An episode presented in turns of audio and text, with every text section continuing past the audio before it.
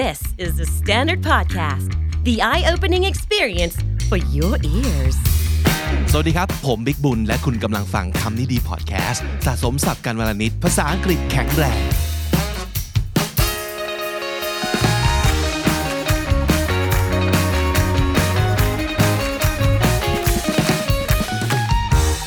คำนี้ดีเอพิโซดนี้จะเริ่มต้นซีรีส์ใหม่ที่ชื่อว่า เค เอ็น ดี Idiom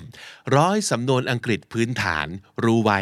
ใช้เป็นทั้งหมดนี้จะเป็นศัพท์สำนวนที่เจ้าของภาษาใช้กันบ่อยที่สุดเลยนะครับเรื่องของ Idiom เป็นเรื่องที่คนที่ต้องฝึกภาษาอังกฤษคนที่อยากเรียนรู้ภาษาอังกฤษต้องรู้จักเอาไว้นะครับเพราะว่าเจ้าของภาษาเขาใช้กันเยอะมากจริงๆครับเราจะพยายามอธิบายความหมายยกตัวอย่างการใช้ให้ชัดๆเลยว่าในสถานการณ์แบบไหน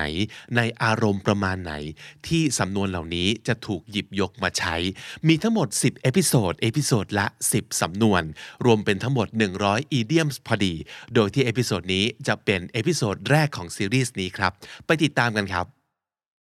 สำนวนแรกเหมาะมากกับคนที่จิตใจโลเลนะครับหรือว่าเอาจริงๆสำหรับพวกเราทุกคนนี่แหละที่อาจจะไม่ได้เป็นคนที่แบบ decisive หรือว่าตัดสินใจเด็ดขาดขนาดนั้นปัญหาคือเราก็จะรู้สึกยากกับการตัดสินใจในหลายครั้งครับเพราะว่าบางทีตัวเลือกก็เยอะเลือกยากหรือว่าบางทีมันก็ไม่รู้จริงๆว่าจะเลือกยังไงดีใช้สำนวนนี้ครับนั่นก็คือ on the fence on the fence แปลตรงๆก็คืออยู่บนรั้วนะครับ so if you're sitting on the fence you have not decided which side of an argument you agree with ยังตกลงใจกับตัวเองไม่ได้ว่าจะไปเข้าข้างใครดีกระโดดลงมาข้างซ้ายหรือข้างขวาของรั้วดีนะครับก็เลยยังอยู่บนรั้วอยู่ยังไม่รู้จะโดดลงฝั่งไหนนั่นเองเช่น I'm still on the fence about what job to take I'm still on the fence about what job to take ก็แปลว่ายังคิดชั่งน้ำหนักหาข้อดีข้อเสียอยู่ก็เลยยังเลือกไม่ได้ว่าจะไปรับงานที่ไหนดีหรือถ้าเกิดเราบอกว่า Hey you can't just sit on the fence forever you know make up your mind already Hey you just can't sit on the fence forever you know make up your mind already ตัดสินใจได้แล้วเราจะมาลังเลอยู่อย่างนี้ตลอดไปไม่ได้นะ You can't just sit on the fence foreverแต่ถ้าเกิดเราไม่อยากเลือกครับเราสามารถที่จะไม่ต้องเลือกได้ในบางสถานการณ์เนาะเช่นควบสองไปเลยหรือว่ายิ่งไปกว่านั้นเหมาหมดก็อาจจะเหมาะกับสำนวนนี้นะครับนั่นก็คือ the best of both worlds เรียกอีกอย่างว่า win-win situation นั่นเองก็คือเราสามารถจะ enjoy นะครับสิ่งที่มันอยู่คนละขั้วหรือว่าต่างกันมากๆได้ทั้งสองอย่างโดยไม่ต้องเลือก so it is used when you can enjoy two different opportunities at the same time หรือว่า a situation in which you can get the advantage of two contrasting things at the same time ตัวอย่างเป็นต้นว่า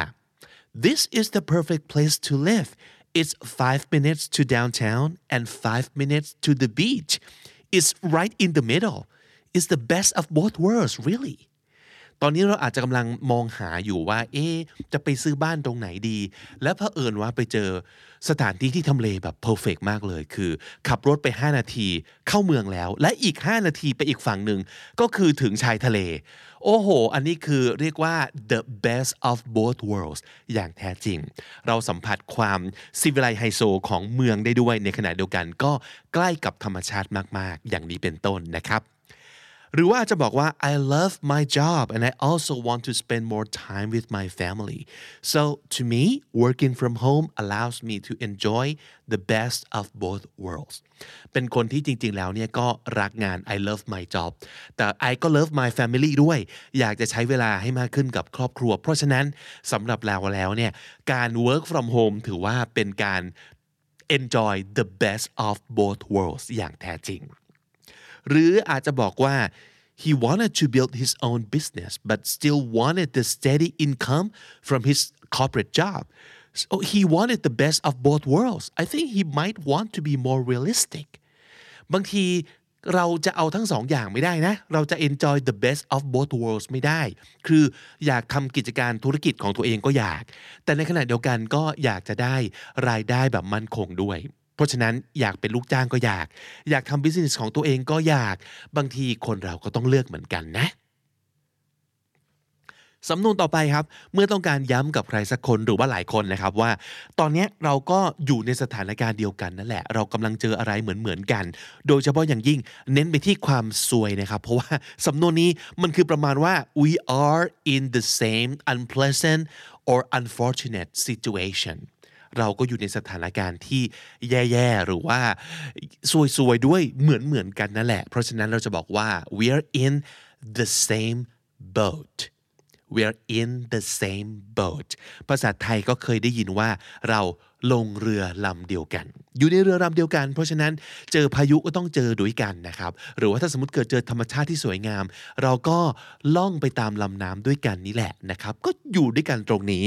บางทีเราอาจจะบอกครับว่าแหมเราก็เจออะไรแย่ๆเหมือนกันเนอะเรามาช่วยกันดีกว่าหรือว่าเห็นใจกันดีกว่าอย่ามาหาเรื่องอย่ามาทะเลาะกันเลยเราก็สามารถจะพูดได้ว่า let's not fight anymore we're all in the same boat here let's not fight anymore we're all in the same boat here หรืออาจจะบอกว่า we are in the same boat so we should help each other out we are in the same boat so we should help each other out ก็อยู่ลงเรือลำเดียวกันแล้วเนี่ยก็ต้องช่วยๆกันหรือเปล่า they also just got fired from their job so we're all in the same boatพวกเขาก็เพิ่งจะถูกไล่ออกจากงานมาเหมือนกันซึ่งก็คือเหมือนกับฉันนี่แหละเพราะฉะนั้นเราก็อยู่ในสถานการณ์เดียวกันเลยเนาะเจออะไรมาเหมือนๆกัน we're all in the same boat อีกหนึ่งสำนวนที่บ่งบอกถึงอะไรที่เหมือนๆกันเช่นเดียวกันนะครับแต่ว่าคราวนี้ไม่ใช่เรือละแต่เป็นหน้ากระดาษครับแล้วก็ไม่จำกัดเฉพาะสถานการณ์ห่วยๆซวยๆเท่านั้นนะครับสำนวนนี้คือ on the same page on the same page แปลตรงๆก็คืออยู่ในหน้าเดียวกันเช่นสมมุติเราอ่านหนังสืออยู่หรือว่าเรากำลังนั่งเรียนเลคเชอร์อยู่อาจารย์กำลังสอนหน้าเก้าเราก็อยู่หน้าเก้าเพราะฉะนั้นมันก็จะได้ทำความเข้าใจไปพร้อมๆกันไม่ใช่อาจารย์สอนอยู่ที่หน้าเก้าเราไปอยู่ที่หน้ายี่สิบอย่างนี้ก็คงไม่รู้เรื่องกันว่าตกลงคุยเรื่องอะไรกันอยู่นะครับเพราะฉะนั้นความหมายของสำนวนนี้มันก็คือ everyone in agreementทุกคนตกลงปลงใจพร้อมๆกัน all having the same understanding ทุกคนเข้าใจอะไรเหมือนๆกัน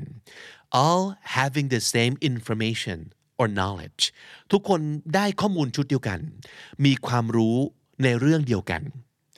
all thinking in the same way such as how things should be done ก็คือทุกคนก็จะคิดไปในทางเดียวกันเนาะว่าสมมุติเรื่องนี้ควรจะถูกจัดการยังไงทุกคนก็เห็นตรงกันและตกลงพร้อมๆกันนะครับ and possibly all having the same goal เป็นไปได้ว่าทุกคนมีเป้าหมายอย่างเดียวกันอ่านั่นก็คือ on the same page ได้เช่นเดียวกันนะครับเช่นเราอาจจะบอกว่า we have to get our team and clients on the same page before we start the project so we won't have problems later เราควรจะทำให้ทีมงานของเราแล้วก็ลูกค้าของเราเนี่ยเห็นภาพเดียวกันซะก่อนอยู่ในการตกลงหรือว่าความเข้าใจที่เหมือนกันก่อนเราจะเริ่มโปรเจกต์มันจะได้ไม่มีปัญหาในภายหลัง so we won't have problems later we should get our team and clients on the same page หรือเราจะบอกว่า I'm glad that we are on the same pageเออดีใจนะเนี่ยที่ว่าเราเนี่ยคิดอะไรเหมือนๆกันหรือว่าที่เราตกลงกันได้และเห็นภาพเดียวกัน I'm glad we're on the same page สำนวนนี้เหมาะมากเมื่อเราอยากจะเน้นว่าอะไรบางอย่างเนี่ยมันแพงเหลือเกินไม่ว่าจะเป็นแพงในความหมายตรงตัวเลยครับว่าต้องเอาเงินจำนวนมากไปแลกมาหรือว่าแพงในแง่ที่ว่ามันมีราคาบางอย่างที่เราต้องจ่ายหรือว่าเราต้องยอมเสียสละอะไรสักอย่างที่ถึงกับต้องแบบกัดฟันหรือว่าตัดใจอย่างยิ่งเราก็จะใช้สำนวนนี้นั่นก็คือ cost an arm and a leg cost ก็คือมีราคาเท่าไหร่นะครับ an arm and a leg ก็คือแขนหนึ่งข้างและขาหนึ่งข้างมันคือแบบใช้ใช้เงินซื้อไม่พอต้องยอมตัดแขนตัดขาไปแลกมาเลยทีเดียวก็แปลว่า something is very very expensive นั่นเองเช่นเราอาจจะบอกว่า this new condo might not look like much but since it's in such a great location it did cost me an arm and a leg คือคอนโดใหม่เนี่ยมันอาจจะดูไม่ได้แบบหรูหราฟู่ฟ้าขนาดนั้นนะแต่ว่าโหทำเลมันดีมากเลยเพราะฉะนั้นมันก็เลยแพงมากๆ อย่างที่รู้ๆกันคือ it cost me an arm and a leg because it's in such a great location but it might not look like much สำนวนนี้ก็คือมันอาจจะดูไม่ได้มีอะไรเด็ดขนาดนั้น uh, it might not look like much นะครับเป็นอีกสำนวนหนึ่งที่น่าสนใจหรือเราจะบอกว่า this five-star hotel lets you experience luxury without having to pay an arm and a leg ในที่นี้เราใช้คำว่า pay แทนคำว่า cost นะครับก็คือโรงแรมห้าดาวนี้เนี่ยแห่งนี้นะครับมันสามารถทำให้คุณได้สัมผัสประสบการณ์อันหรูหรา luxury นะครับโดยที่ไม่ต้องจ่ายราคาแพงเวอร์ขนาดนั้นนะครับ without having to pay an arm and a leg ก็คือหรูจริงแต่ไม่ถึงกับหมดเนื้อหมดตัวนั่นเองอีกหนึ่งสำนวนแพงๆที่ใช้แทนอันเมื่อกี้ได้เลยไม่ค่อยต่างกันนะครับก็คือ break the bank break the bank มันก็แปลว่า very expensive or too expensive หรือว่า cost more than we can afford ก็คือมันแพงจนแพงเกินกว่าจะมีปัญญาจ่ายไหวประมาณนั้นคือ break the bank นะครับสมมุติใช้ตัวอย่างอันเดียวกันกับเมื่อกี้เลยสำนวนเมื่อกี้นะครับก็คือ this five star hotel lets you experience luxury without having to break the bankรู้ได้โดยไม่หมดเนื้อหมดตัวหรือว่าไม่ต้องหมดตูดกับการมาสัมผัสประสบการณ์อันดูหรูหราฟุ้งเฟ้อแห่งนี้นะครับหรือว่าถ้าเกิดต้องซื้อรถใหม่จะซื้อแบบไหนดีนะก็อาจจะแนะนำประมาณว่า you should buy a car that's dependable but won't break the bank you should buy a car that's dependable but won't break the bankก็คือจะซื้อรถทั้งทีก็ต้องซื้อให้มันดีๆแต่ว่าราคาไม่ต้องแพงเวอร์ขนาดนั้นนะครับ dependable ก็คือเชื่อถือได้ไว้ใจได้ก็อาจจะเป็นยี่ห้อที่โอเคหน่อยนะครับมีศูนย์ซ่อมหรือว่าเอ่อแข็งแรงหรือว่าเชื่อถือได้ในเรื่องของคุณภาพต่างๆนะครับ you should buy a car that's dependable but won't break the bankสมมุติซื้อมือถือเครื่องใหม่มาแล้วพอรู้ราคาแฟนก็บ่นอยู่นั่นแหละครับคุณก็อาจจะบอกว่า my new phone certainly not cheap but it's not going to break the bank I think it's worth it ก็คือเออรู้นะว่าไอ้โทรศัพท์เครื่องใหม่ที่ซื้อมามันก็ไม่ได้ถูกขนาดนั้นแล้วเนาะแต่ว่ามันก็ไม่แพงถึงขนาดที่จะทำให้หมดเนื้อหมดตัวนะเพราะฉะนั้นเราว่ามันคุ้มนะบางอย่างเราต้องยอมเสียตังค์แพงหน่อยเพื่อของที่ดีขึ้นนะครับเพราะฉะนั้นเอาไว้เจรจาต่อรองกันได้หรือว่าเอาไว้พูดอธิบายได้ว่าที่ยอมซื้อของแพงเนี่ยเพราะว่ามันคุ้มค่าแต่ที่ว่าแพงก็ไม่ได้แพงจนเกินไป it won't break the bank สำนวนนี้คำนี้ดีพอดแคสต์น่าจะเคยพูดถึงมากกว่าหนึ่งครั้งนะครับมันหมายถึงการขโมยซีนหรือว่าแย่งความเด่นแย่งโมเมนต์ในการฉายประกายความน่าสนใจของใครสักคนนะครับสำนวนภาษาอังกฤษจะบอกว่าเราไปขโมยเสียงฟ้าร้องของเขามาเปรียบเสมือนอันนี้ผมคิดเอาเองนะครับเพื่อเป็นหลักในการจำความหมายของสำนวนนะครับก็คือเปรียบเหมือนว่าเราไปขโมยความดังของเขามาเราไปขโมยเสียงฟ้าร้องมาก็คือ steal the thunder steal แปลว่าขโมย the thunder ก็แปลว่าเสียงฟ้าร้องหรือว่าฟ้าคำรามนะครับ steal the thunder ก็แปลว่าเราไปtake attention or praise or success away from someone else ก็คือไปแย่งความสนใจไปแย่งคำชื่นชมหรือว่าแย่งความสำเร็จมาจากใครสักคนเช่นเราอาจจะบอกว่า my sister knew that I was gonna tell our parents tonight about my promotion and she decided to announce her engagement first I can't believe she just stole my thunder and I know she did that on purpose I know she did that on purpose ก็หมายถึงว่านี่รู้เลยว่าเธอเจตนาทำอย่างนี้ on purpose แปลว่าตั้งใจทำหรือแปลว่าเจตนาก็คือน้องสาวของเรารู้ทั้งรู้ว่าคืนนี้ตอนแบบกินข้าวเนี่ยเราจะบอกพ่อแม่ถึงข่าวดีว่าเราเนี่ยได้ promotion ก็คือได้เลื่อนตำแหน่งแต่ปรากฏว่านางก็ตัดหน้าชิงประกาศกลางโต๊ะอาหารก่อนเลยว่าหนูเนี่ยกำลังจะแต่งงานแล้วโอ้โหนี่คือการตั้งใจแย่งความเด่นรู้นะว่าเรากำลังจะได้ซีนนางไม่ยอมนางชิงซีนไปก่อนเลยนะครับนี่คือ steal the thunder ไปจากเราหรือว่าในแง่ของการปาดหน้าเค้กก็ใช้สำนวนนี้ได้นะครับมันก็คือ to do what someone else was going to do before they do it รู้ว่าเขากำลังจะทำอะไรสักอย่างหนึ่งเราชิงตัดหน้าลงมือทำอย่างเดียวกันไปก่อนเลยนะครับเช่นเช่นสมมติที่บริษัทกำลังจะมีปาร์ตี้นะครับแล้วก็จะมีแบบ talent show การโชว์แบบแสดงความสามารถพิเศษอะไรอย่างนี้เราก็กะว่าเออเดี๋ยวจะขึ้นไปแบบแสดงกลไปเล่นกลก็ไปซ้อมมาแทบตายนะครับคิวก่อนเราขึ้นแสดงปรากฏว่ามีเพื่อนอีกคนหนึ่งขึ้นไปเล่นกลเหมือนกันเฉยเลยแล้วก็เป็นกลไพ่เหมือนกันต่อให้มันจะไม่ใช่แบบอย่างเดียวกันเปียบแต่ว่ามันก็เป็นกลไพ่เหมือนกันเนี่ยแล้วมันก็เล่นเก่งด้วยบริษัทคือคือฮาวูว้าวไปแล้วนะครับแล้วไอ้เราเนี่ยจะขึ้นไปเล่นกลต่อจากมันเนี่ย